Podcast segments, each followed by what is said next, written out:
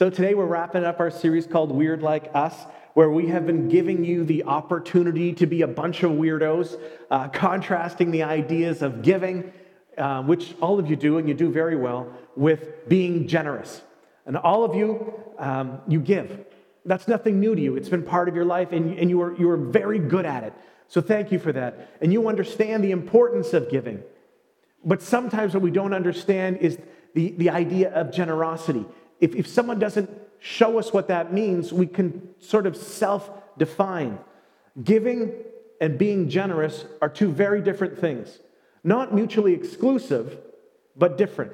So, we're doing training right now on how to be generous. And that sounds a little bit offensive, all right? I'm gonna, I'm gonna say that right up front. I know that. I know that the way I'm phrasing this might be offensive to you. To say that I wanna teach you, well, you could take that the wrong way.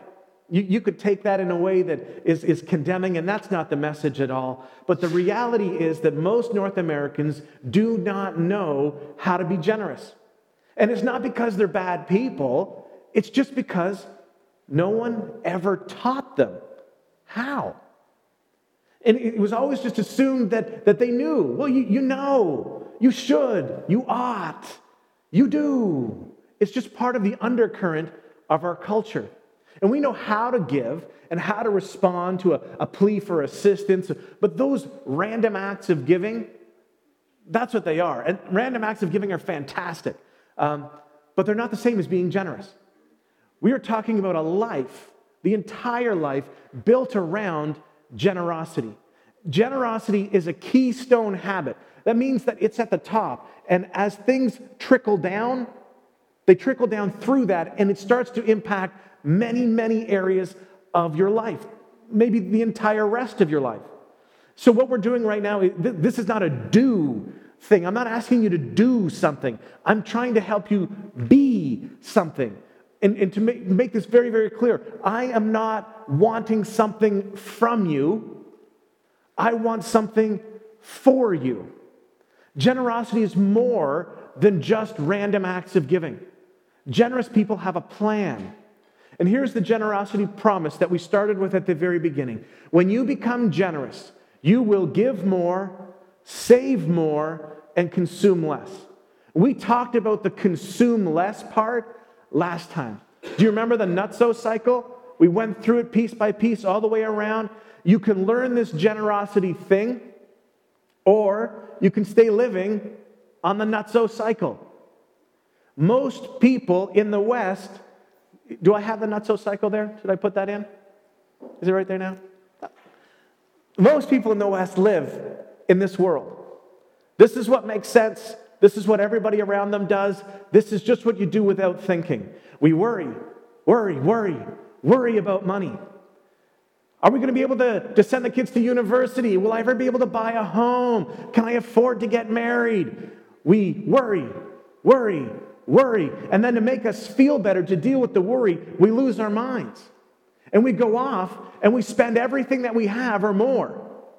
And then we have debt. And, and then once you discover that you've got debt, you discover you've got no financial margin. And, and then when we do all that, we find that we have given ourselves something to worry about. And so the cycle begins again.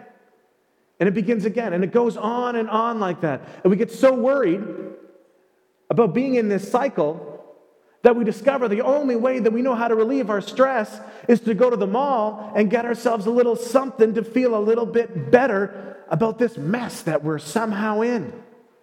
Have you ever done that? Don't answer. At the mall or the place that you like to go to shop, we found a great deal.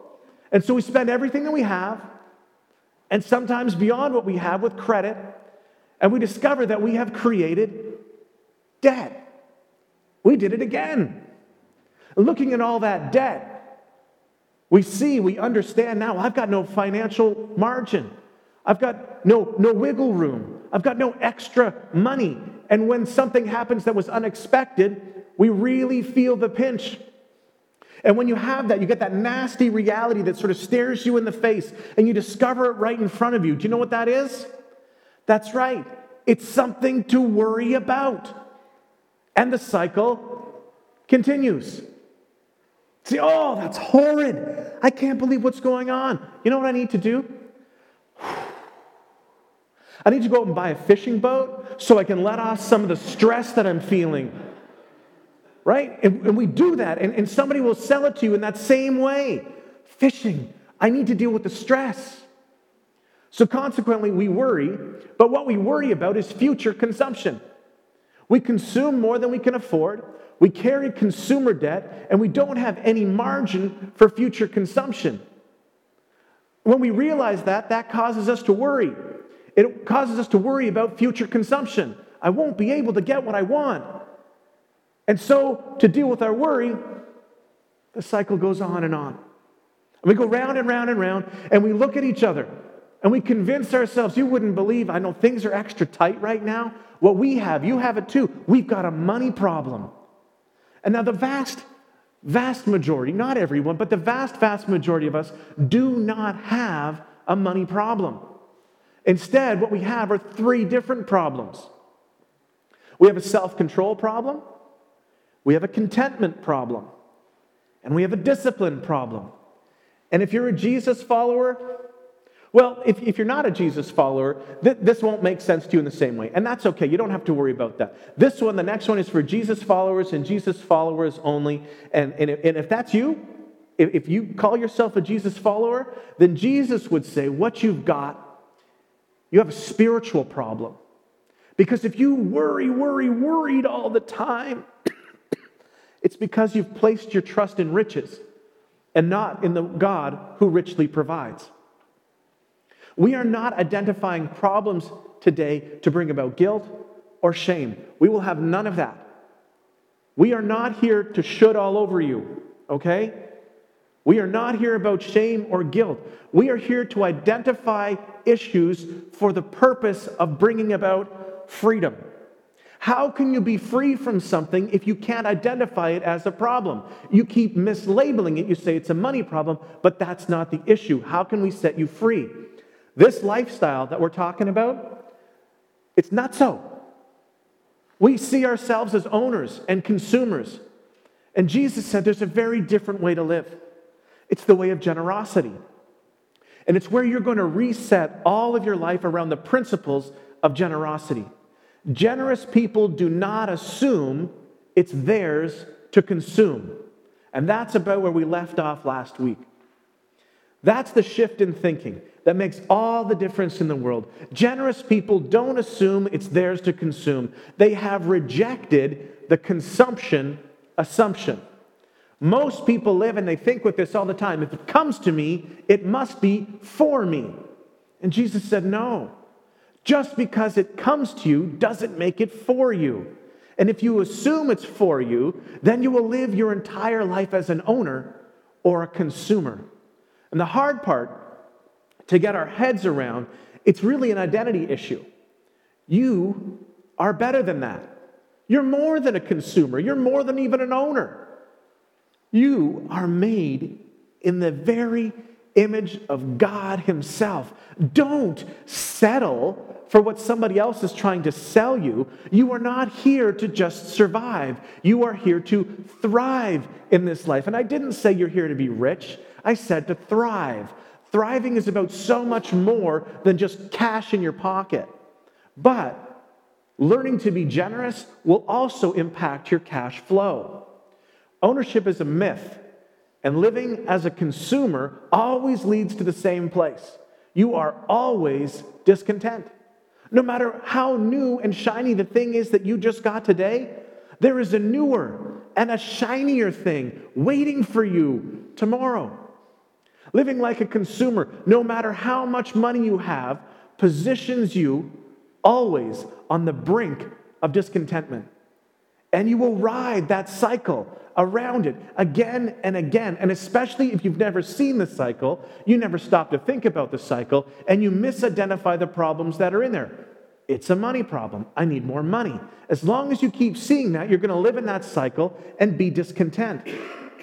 But if you want to break the nutso cycle, you break it by reorder, reordering and reprioritizing your finances. You don't break out of this cycle by making more money. That's part of the lie. Raises just keep you on the cycle, but with more money. Generosity is the off ramp. So we're not just interested in, in, discussing some sort of airy fairy spirituality that never comes in contact with the rest of the real world. We want to train you to allow Christ to reign in all of your life so that he can be the Lord of all of your life. Jesus brings freedom. The nutso cycle brings bondage, and we want you to be free. In Jesus' name, we want freedom for you and for your family. And sadly, money is a tremendously big liar. And it's a tremendous distraction from living the Christ life. Now, I didn't say throw all your money away or give it all to me. I said learn to reprioritize and manage your finances. And generosity is the gateway. This is another one of those parts of the, the upside down kingdom. Um, it seems counterintuitive, and it is. The way of Jesus is not the way of the world around you. The way of Jesus seems weird. But remember, nutso is normal. We're going to learn to reorder our lives around generosity instead of consumption. And here's a simple tip, okay? It is usually moving the thing that is last on the list and moving it to the top. So let's look at that by going back into our definition that we made of generosity, okay? Generosity is the premeditated, calculated, designated emancipation of personal financial assets. Premeditated, we're going to talk about this one. Calculated, we're going to talk about that one. Designated, we're going to talk about that one. Emancipation, you're going to set it free, and as you do that, you learn to put yourself in a place of freedom also. Generous people understand that just because it comes to me doesn't mean it's for me. That's how generous people live. Okay, so let's jump in on the first word premeditated. Generosity requires a plan. And some of you, some of you might say right away, but I'm not a planner. You know what? Frankly, I'm tired of other people's plans. They're always talking, I got a plan for this and I got a plan for that, and they're so restrictive. I just like to be free. I'll do with my money what I want. So if you're a non planner, this is, this is just for you. I'm going to tell you something that's true. You do have a plan, you just don't know what it is. If you have financial habits and you have financial habits, you have a plan. You've just never written it down.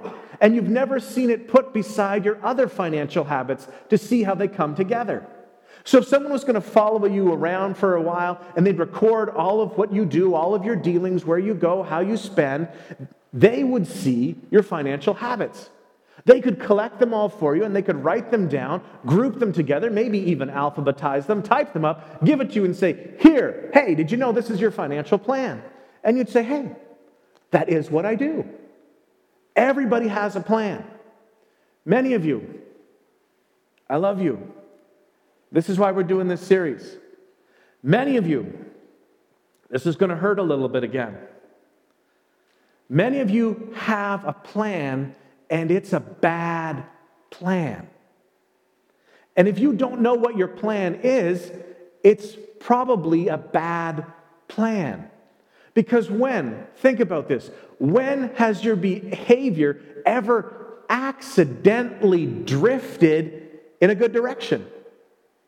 You plan towards what is good, you drift towards what is bad.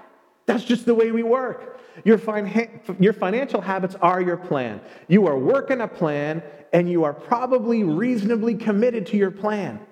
You just haven't written it down. You haven't seen what it looks like. So if you've never written it down and you're living with the assumption that it's um, all for your consumption, then let me give you a quick picture of what your plan might look like in broad strokes. Consume it, save if I can, give what's left over. That's the quick version of the plan. See, it's not complicated at all, right? Consume pretty much everything that I get, everything that comes to me, I've got to spend. And then you might say something like this You know what the best way for me to save is? if I never see it, then I can save it. So if I can get a plan or an employer who will save money for me, if I never see it, I won't spend it. Close your eyes for a moment. Think about that. If I don't see it, I won't spend it. That's not a compliment to you. That puts you in the midst of the, nut, nut, the nutso cycle. That means that you lack self control and you lack discipline. Having your employer take it out for you does nothing to help you ensure that you don't spend everything that does come to you. That means you're living under the consumption assumption, and you might still accidentally save money because you never see it. So, even if you are fortunate enough to work for a company that saves money for you, your plan remains to consume everything I can. Try to save something and give if there's anything left over. That turns you into a 3S giver. You're spontaneous, you're sporadic, and you're sparing. If I'm guilted enough, or if I'm inspired enough, then I can do it. I can give a little here, a little there. You know what? Let's just wait and see what happens, all right? But generous people have a plan and they know what their plan is. Do you know what you could do? Every time you decide to write a check to the church or to uh, a charitable agency or, or a mission partner or wherever it is that you choose to send your support money, on every check, you could write on it in that comment line, I have a plan. Remind yourself that your giving is part of your intentional, on purpose, joyful plan. Do you think that might help you feel better about what you're doing? Do you think that it might help the place that you're sending or giving your money to? Let them know you are part of my plan. This is not just money today because I felt good. This is part of a premeditated, loving plan. I'm in it with you. If I'm going to be generous, I can't just give when, when, when it's the right time, or I can't just give when I feel good. I can't just give when it, it seemed important. I can't just do that if I'm always trying to give from something that I have left over. I need a plan. If you're going to be generous, you need a plan. Okay, on to calculated. That means that you need to decide ahead of time how much. Generosity requires a specific percentage. Life is so much easier when you know ahead of time what you're going to give and what percentage. Percentage is better than amount because it can flux with changing circumstances. So as you begin to make more money, you can just step in and give more. It's just part of your habit. Now, to make this even easier for you, I wanted to challenge you to do what generous people do give it before you can consume it. The key to generosity isn't giving more. The key to generosity isn't just having a plan. The key to generosity is reordering, reprioritizing your finances. So, what was last, if I have anything left over, I'll give some of that. Now, that goes first. First thing when money comes in, top of the list, most important, let it reshape the way you live. Let it reshape the way you think. Let it reshape the way you think. Let it reshape your trust in God. Give first, save second, and then live on the rest. Turn the whole thing upside down. And you know what's super awesome about that? That, no, that makes you no longer a 3S giver. Now you can be a 3P giver. And who doesn't want to be a 3P giver? I mean, that's awesome, right? Percentage, priority, give it first. Whenever I get my check, my tips, my bonus, my windfall, my commission, I give first, right out of the top. I take it out, and I'm progressive. Even if you have to take a baby step, okay? This whole giving thing kind of scares me. Never done it before. I'm not committed to doing that. So I'm going to start at 2%, okay? Or I'm going to start at 5%. Or, or maybe 7.38% because you're smarter than I am. Then over time, you just learn how to bump up your percentage as your trust and your faith grow. You can be generous by choosing a percentage, giving it first, putting it at the top of the list, making it your first priority rather than your last. Then over time, you increase it. Now, are you ready for the fun part? You want the fun part, right? Let's put the fun back in funding, all right? Generous people are all about the premeditated, calculated, and now designated. That means that you choose ahead of time where this is all going to go. So, some of you don't like to give because it feels like people are always asking you for money and they're asking for money and they're calling on the phone and your rich uncle in uh, ivory coast just died and all you have to do is pay a little bit and then you'll get this back. And people are always asking you for money money money money and you go oh enough already. Generous people don't feel guilty about saying no. I didn't say shouting no, okay? Shouting is still wrong, but you can still say no. Generous people can say no because they have already decided where the yes is. So now, do you want to know where to give your money? This is the place you've all been waiting for, right? All along, we've been waiting for this kind of moment. Graham is going to tell us where to put the money. Which account do you want it in, Graham, right? It's not for me, all right? I'll tell you where Jesus says to put your money. Matthew 6, he says, For where your treasure is, there your heart will be also. It's fascinating. Remember, everything that we've just gone over in the last three weeks, talking about this treasure, relationship to our heart, the cycle, the nutso cycle, worry, what it puts our mind on. What's the connection here? Now, I'm not sure, but I think I might have mentioned to you before already that you should really read what Jesus said. Did I tell you that? I think I've told you that before. The best thing is that you don't have to believe the entire Bible to learn from what Jesus taught. It's a great starting point. So when he taught, he did some good teaching. Human nature has not changed since he was teaching. Fashion has changed since he was teaching, but not human nature. But you know what? Even check that out. That whole beard thing coming back again, right? I don't know if it's going to go quite that far, but beards are back. But Jesus has brilliant insight. Where your treasure is, that's where your heart is. Which means wherever you're sending your money, part of your heart is there. It also means that if you want to change where your heart is, you can change the direction of your money. It works both ways. Think about that again.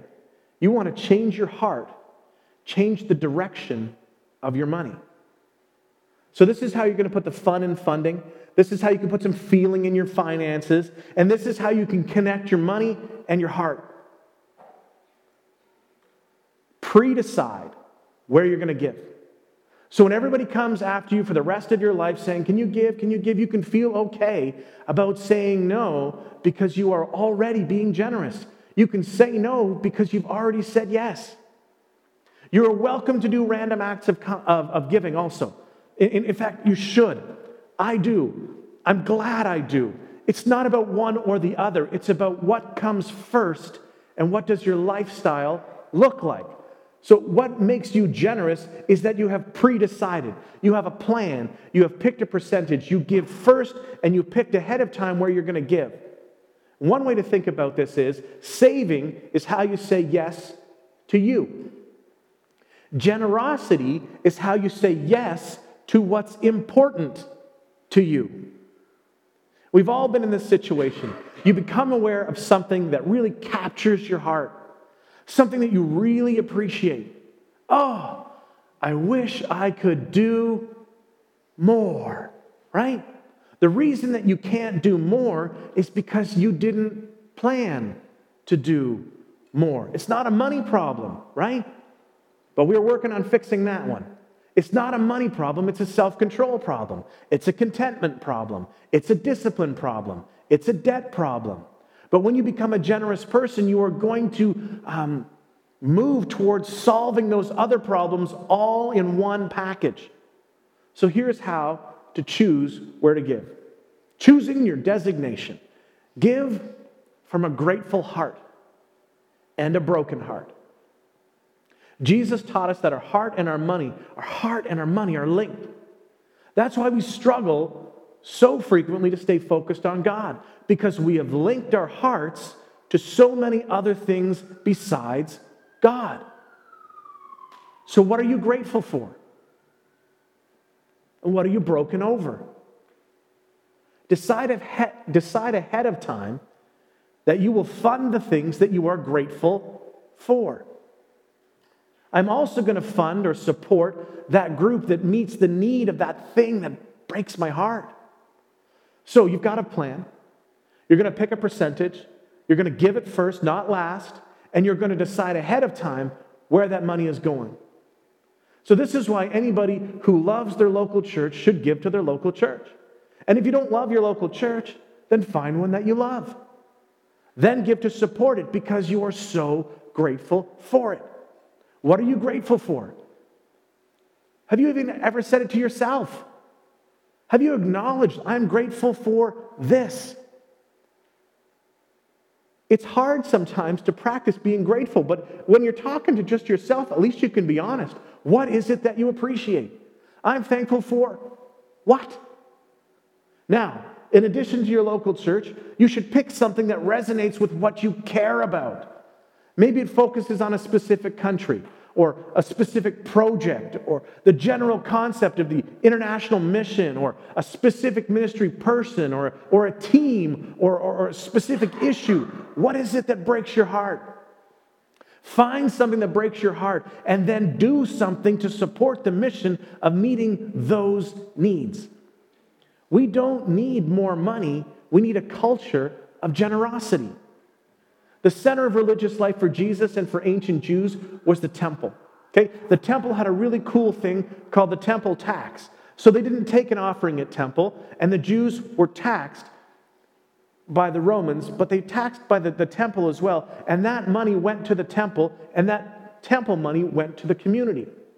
All over the ancient world, no matter where they lived, no matter how far away from the temple geographically that they were, they, they would send their money back to Jerusalem to support the temple. They did it so well, and there was so much money being sent that certain Roman provinces actually tried to prevent, to um, put in laws to prevent the Jews from supporting the temple because too much money was leaving the local economy. In the first century, the Apostle Paul ran into this situation. And as he was planting churches all over the Mediterranean rim, can you show me the map, please? Okay, so you look here, you got Jerusalem down in the corner over here. Uh, look for the places that Paul planted churches, okay? Because he went all over the place. So you've got Jerusalem down here. He was from Tarsus, but you've got Colossae, Colossians, right? Ephesus, that's Ephesians. And then you got Corinth. Yeah, you're very good. Thessalonica. Yeah, see, you're amazing. Philippi. Amazing. Way over there is Rome. Down under here, you've got Egypt and, and uh, down over there is Libya. But the flashpoint for Christianity, the, the, the first place where it all came together was Jerusalem. That's where Jesus came a bunch. Um, that's where he was crucified. That's where the apostles did a lot of their teaching. That's where Jesus rose from the dead. That's where the apostles came back together, got together, went out to do the teaching, right? The spreading of the gospel started in Jerusalem. Over the time, the church was in Jerusalem. It became persecuted. Christians couldn't get jobs. They were having their property seized. They were getting thrown in jail. They were outcast from society because they didn't fall under the temple system. And so they were impoverished. So, Paul, as he's going around to all these churches that he's planting, he understands the problem. The temple system will not support the new Christians. Somebody needs to help. So, as he's going around to these uh, other new churches that he's setting up, he's telling them, support the Christians who are suffering in Jerusalem. The Christians all around Europe are very grateful for what the Christians of Jerusalem had done because they were the eyewitnesses. They were the ones who saw the story happen amongst them. They were the first people to say, Yes, we're going to be doing this. They were the first people to risk, and they were the first ones to make sure that the good news got sent out so that the churches in Europe could actually hear. So these new Christians in Europe were grateful for what the first Christians in Jerusalem had done, and they were brokenhearted for what they were suffering under at that time. So the Apostle Paul writes in one of his letters to the church in Corinth how to deal with this whole money collection thing. And I want to read it to you just in case you think I just make all this sort of stuff up. This is the very first mention of the activity of churches collecting money. Here's what he said in 1 Corinthians chapter 16. Now, about the collection for the Lord's people. Do what I told the Galatian churches to do.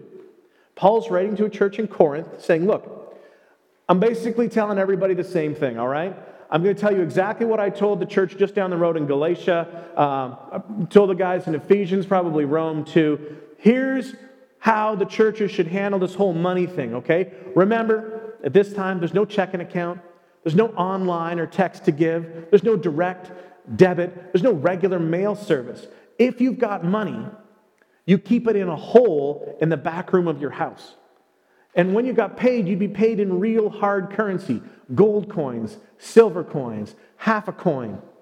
And you would put that physical stuff somewhere and hide it to keep it safe. So here's what the Apostle Paul said to the Christians about money. Verse 2 On the first day, which is Sunday, of every week, each one of you should set aside a sum of money. Each of you, every week, needs to have a plan. How do we give? Do we just wait and see how the Spirit leads? No. Do we wait and see if the message was good enough today? No. You need to have a premeditated, calculated plan. Every Sunday, when you start the week, the beginning of the week, not the end of the week, not after the week is done, not after everything else has been spent, the first of the week, right off the top, before the other expenses, set some aside. Put it in a jar, put it in an envelope, put it in a different hole in the ground, okay? You got your general expenses hole, you've got your saving hole, you've got your college fund hole, you've got your engagement ring hole, you've got your new car hole, and you've got the giving it away hole. Set it aside. But how much, Paul? How much? In keeping with your income. Is that a percentage? Yes. What percentage? What's the right number? In keeping with your income. To whatever extent one has prospered. Set aside that amount of money. Come on, Paul. Give me a number. Make it easier on me. What's the law? What's the minimum? Help me out here, Paul. I don't want to go crazy. What's the maximum? No answer. How grateful are you? How brokenhearted are you? How much do you care about the plight of those Christians in Jerusalem? So set aside a sum of money based upon how grateful you are and how broken you are for the needs of others that resonate with you. It's in accordance to your income. Generosity is not a standard amount. It, it, doesn't have to be the same for you and for you and for you and for you. Whatever the amount is, set it aside. And then he goes on, saving it up so that when I come, no collections will have to be made. Save it up so no collections will be made. When I get there, no pressure. You've already been planning this gift. There's no guilt, there's no shame, there's no manipulation, there's no hard sell, there's no tearful song, there's no tragic pictures. And you're not going to give leftovers because you've been saving it up all along because you have a plan. And nobody's going to be in church looking around to see what everybody else is doing, feeling awkward, making a show of kind of digging for the wallet. Honey, did, did you forget the checkbook again? You know, that kind of awkwardness. It's not my fault. No collection, no ceremony, no ritual. You're going to have the collection made before I get there. Your relationship here is with the Spirit of God and not the act at a religious event. Your spirituality is to be guided by the Spirit day by day. Learn to listen, learn to obey. The same way that we would say everything else is supposed to happen. Learn to listen to the Spirit. Stop looking for a have to and start listening to what is God calling me to. So you have a premeditated, calculated, designated approach to giving because that's what generous people do. They don't have to be asked, they don't have to be cajoled. Verse 3 Then when I arrive, I will give letters of introduction to the men you approve. Okay, I'm not taking it. You decide how you wanted to get there. I'm not going to steal your thunder. This is not about me. I'm not on commission. And send them with your gift off to Jerusalem. You got a plan. How much? How often? Then give it to what you are grateful for and what breaks your heart. Start with a plan. Remember, you already have one. You might as well make it a good one and not an accidental one. You're going to take what is normally at the bottom and you're going to put it at the top. First things first. You're going to pick a percentage. You're going to decide where to give it. Then the fun part what am I grateful for? What breaks my heart? That's what generosity is the premeditated, calculated, designated emancipation of personal financial assets. And here's the easy way to look at this plan put it in your head give, save, live. Give first, save second, consume the rest. Give first, save second, live on the rest. And when you do, everything changes. People who have ordered their finances around giving, generous people, this is great news for you. Generous people have a much easier time saying no to the things that undermine their own financial future. We're our own worst enemies most of the time, right? So once you get in this habit, you're going to learn to be able to say no to the things that are going to undermine your financial future because you are changing the pattern of your mind. You're no longer thinking and acting and living like consumers. You live this way, the weird way. You give and save and you live and you have peace. And then you give and you save and you live and you have peace. People can look at this cycle and they can kind of squish up their eyebrows at you and say, Hold on. What you're saying is that you give before you have finished buying everything for yourself? You give before you consume? How does that work? What if you run out? Now, now, now, what you're saying is before you save, before all of that, before you pay any of the bills and you buy anything that you want to buy, oh man, that makes no sense. That's not the way I do it at all. I think you and your money thing, you're weird. Of course, you're weird. Because normal is nutso. Way better to be weird than nutso. Put the nutso cycle back up, please. In this one, this is where you're living like an owner. You live like a consumer. Back to the weird cycle. This is where you're living as if none of it is really yours, because none of it's really yours, anyways, because you're, you're going to leave it all behind at the end. Just because it comes to you doesn't mean it's for you, doesn't mean it belongs to you. Every once in a while, you should have fun saying something like, let's give something away. Generosity is your off ramp from the nutso cycle. And we don't want to just leave you trying to figure this out all by yourselves and say, best of luck. No, what we want you to do is not just survive, we want you to thrive. And that's why we're going to offer a course called I Was Broke, Now I'm Not. It's not for people who are just on the edge of bankruptcy. It's a way to put the things back in order. And this course that we're going to offer is going to be facilitated by someone other than me a well known, well respected chartered accountant, Jim Wilson. He's going to lead us through this financial management kind of stuff. And in this class, we want you to get some practical hands on, life changing assistance to get things straightened out, to get the financial worry out of your life, we want to help you get weird. That class, we're going to have an introductory meeting on Thursday, November 23rd from 7 to 8:30 right here at the church. And the, the first session is to give you the lay of the land, to explain what's going to happen, how it's going to help you, how we're going to break this thing down, and to let you speak into the best delivery timetable for you. We don't want you running into the highest spending time of the year only to look back on deeper regret and deeper debt in January. We love you and we want the very best for you. You don't have to do this alone. Please come. I was broke, now I'm not. Invite someone to come with you. This is not just for people who attend into one. This will be real life stuff, not Christiany stuff. This will be how to fix things up. And sure, we have a God perspective because that's why we're weird, right? But it's not about, it's all Jesus and just give us your money. That's not the plan. We want to open it up to a service to our community. So if you can invite someone to come, you can come. It doesn't mean that you have to be in devastation to come, it's to, to get things on the right path. When you order your life around generosity, it changes everything. I never thought that it really would. I never thought that I would live being able to give stuff away.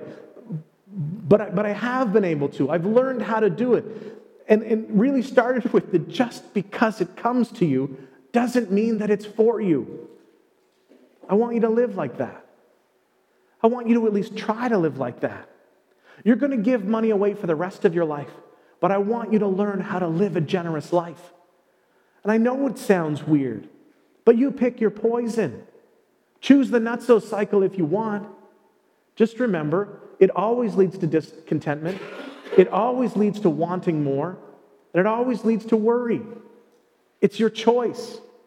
Honestly, you're going to fit in better if you just live the nutso way. Most people do it, they don't even know they're doing it. Or you can choose to be weird. Weird is better. Happy is the person whose life is ordered around giving rather than receiving. Even if this is all just about you and you don't care a lick about Jesus, even if it's all about you and you're just a selfish person, you will be happier if you order your life around giving rather than receiving.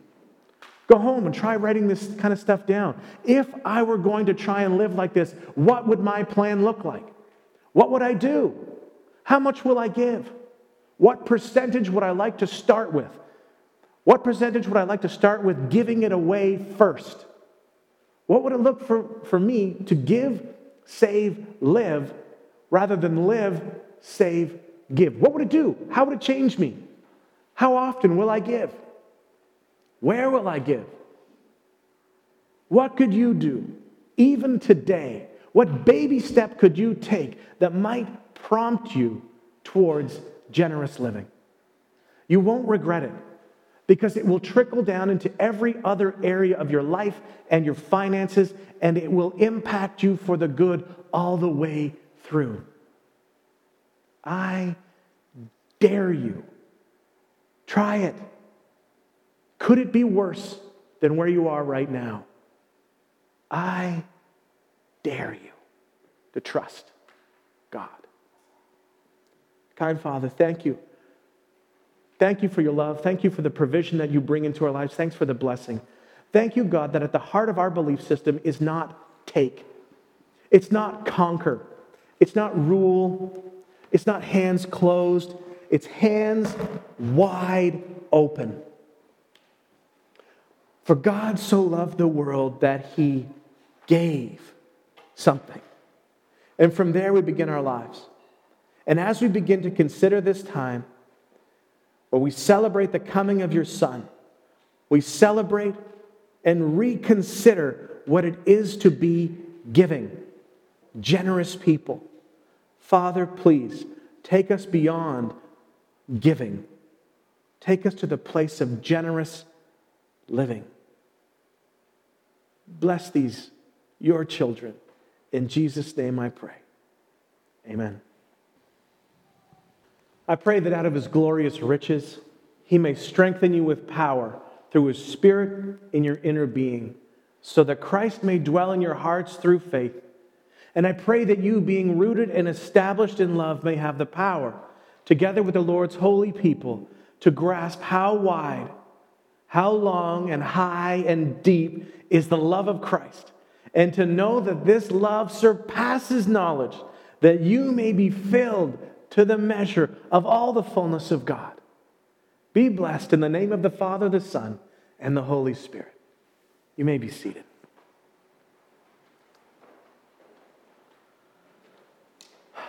Thanks for being here today. It's better when you're here. It's better when we're together. And I'm convinced that the more we connect, the better it does get. As you go, I want to remind you that we are sending you out. And as you go, remember that we are Christ centered, we are spirit empowered, and we are mission focused. And that mission is for everyone, everywhere, all the time.